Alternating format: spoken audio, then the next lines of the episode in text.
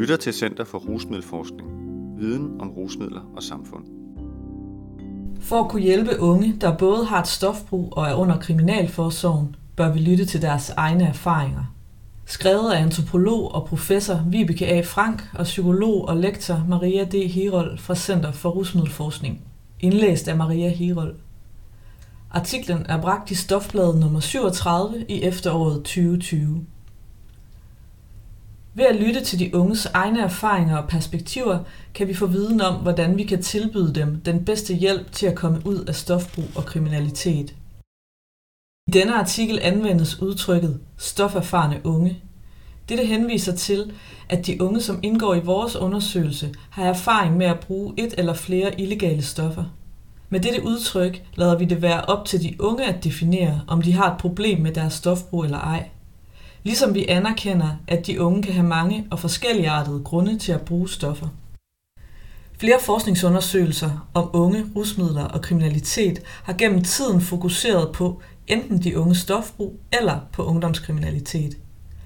Langt færre studier undersøger, hvordan de unge stofbrug og kriminalitet hænger sammen, og endnu færre tager udgangspunkt i de unges egne perspektiver på, eller erfaringer de unge selv har, og hvilke tiltag, der bedst hjælper dem ud af stofbrug og eller kriminalitet.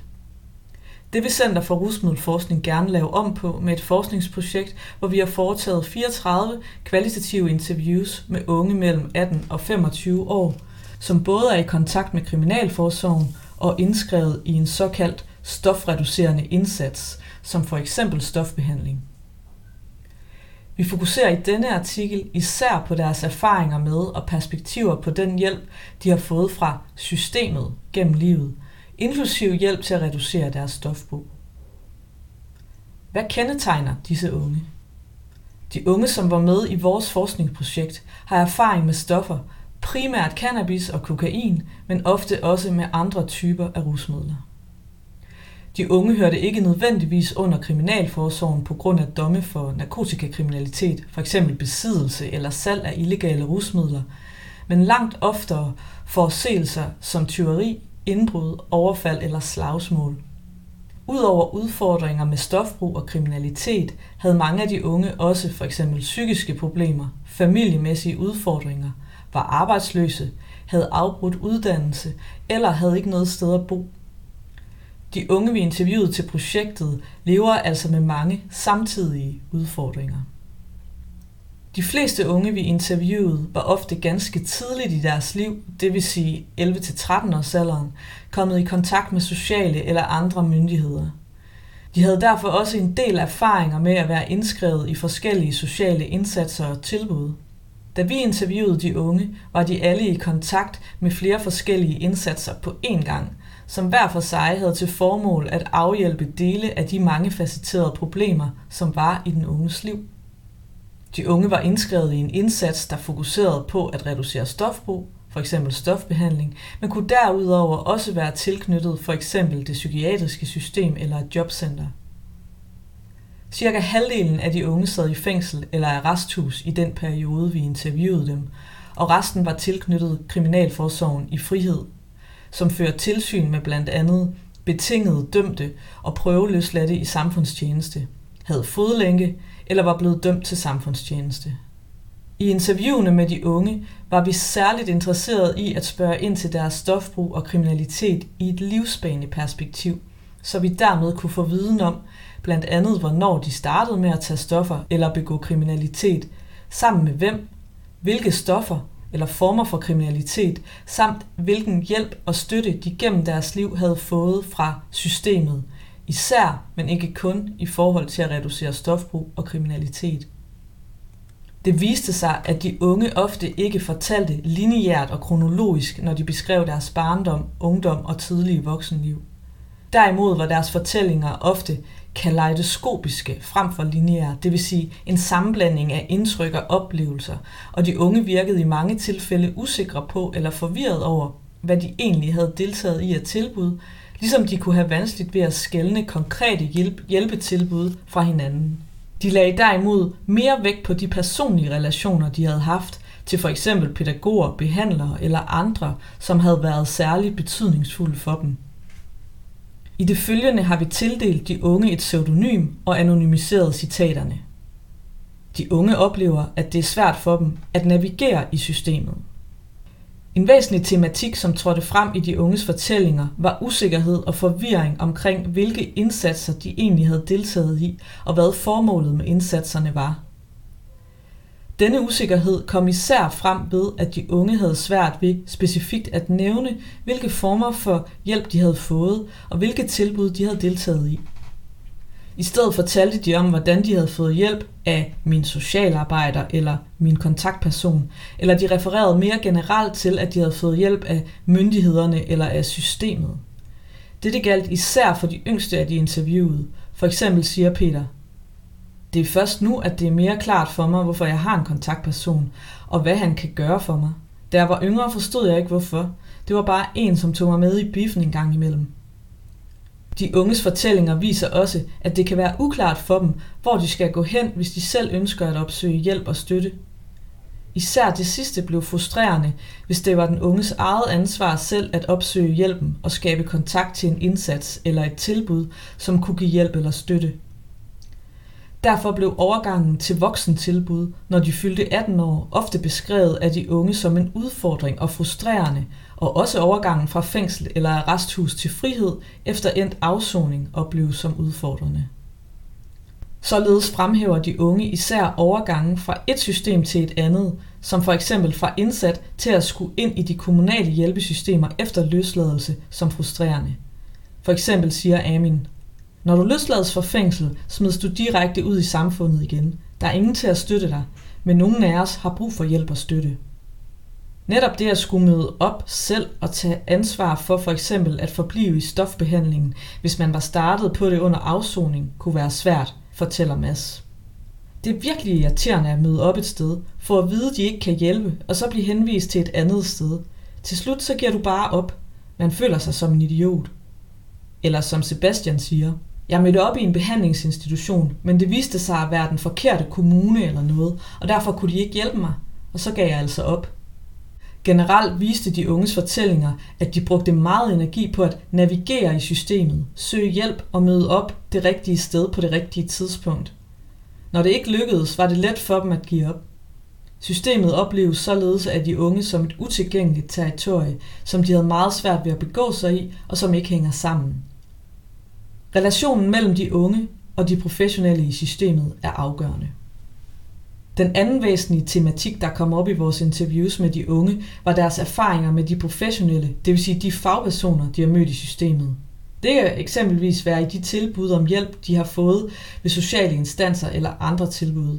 De unge har som tidligere nævnt været indskrevet i mange forskellige hjælpesystemer og har erfaringer med forskellige former for professionelle, for eksempel socialarbejdere, stofbehandlere eller psykologer, og hvad de unge selv kalder for mentor eller kontaktperson. De unge fortalte både om, hvad de havde oplevet som konstruktive og samarbejdende relationer, men også hvad der kunne frustrere dem. Noget, som rigtig mange fremhævede, var de professionelles attitude og tilgang til de unge. For eksempel siger Hassan, han, den professionelle, startede ud med at sige, at glasset er fuld af tillid. Jeg stoler på dig 100%, men hver gang du fucker op, så forsvinder der lidt. Men andre, de siger, her er et tomt glas, og så skal du vise, at jeg kan have tillid til dig. Men han startede med at stole på mig. Han stoler på mig, så hvorfor skulle jeg ikke prøve? I de unges fortællinger blev netop tillid fremhævet som noget, de værdsatte. At blive mødt med mistro fra start kunne virke som en rød klud på flere af de unge, og en medvirkende faktor til, at de enten ikke samarbejdede konstruktivt med en hjælpeindsats, eller at de ikke ville fortsætte i en hjælpeindsats, som for eksempel stofbehandling. Udover tillid blev en ikke-dømmende tilgang fremhævet som en væsentlig kvalitet, som Abdul siger. Hun ser mig ikke som en dårlig person eller noget. Hun er virkelig flink. Vi taler om mit stofbrug, men også om livet generelt. Og som jeg ser det, hvis du giver mig respekt, så giver jeg også dig respekt.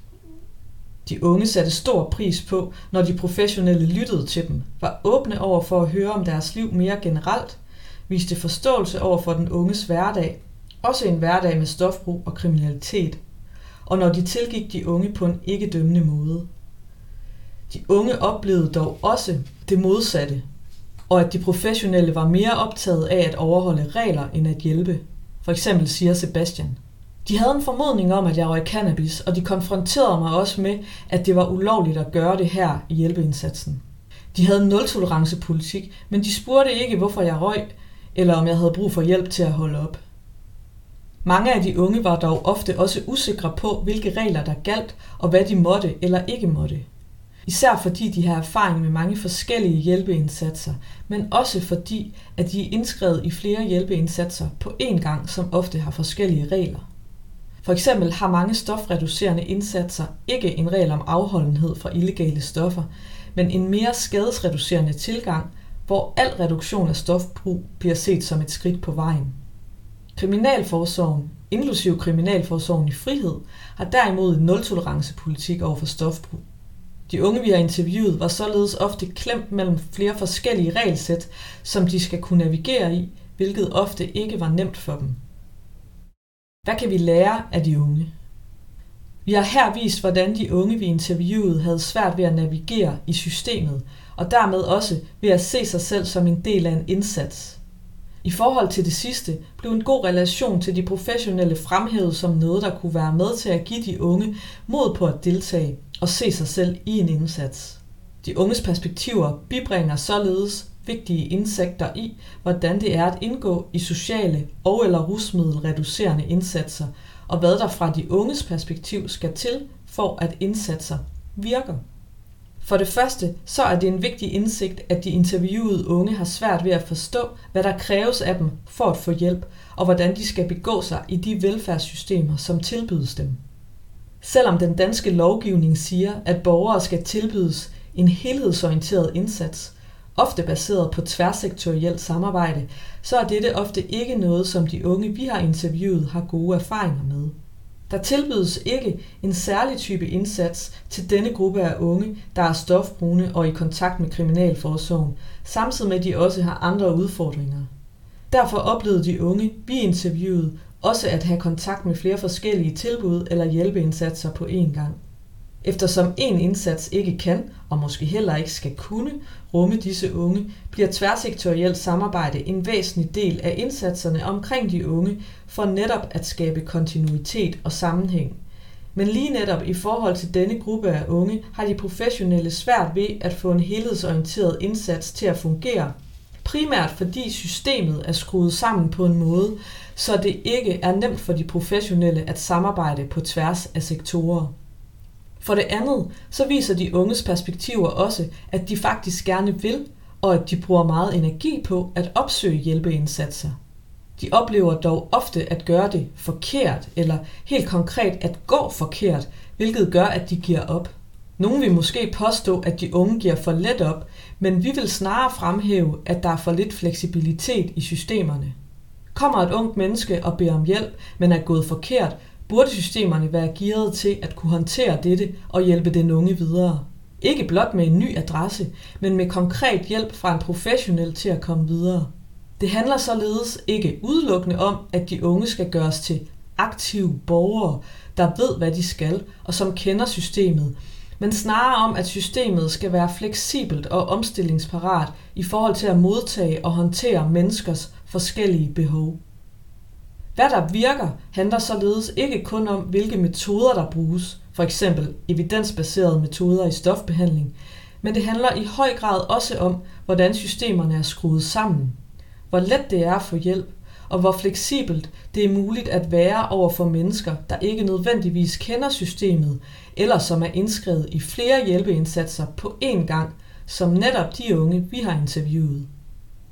De unges egne perspektiver på og erfaringer med velfærdsindsatser, som for eksempel stofreducerende indsatser, bør således være med til at informere politiske beslutninger og udvikle nye eller allerede eksisterende indsatser.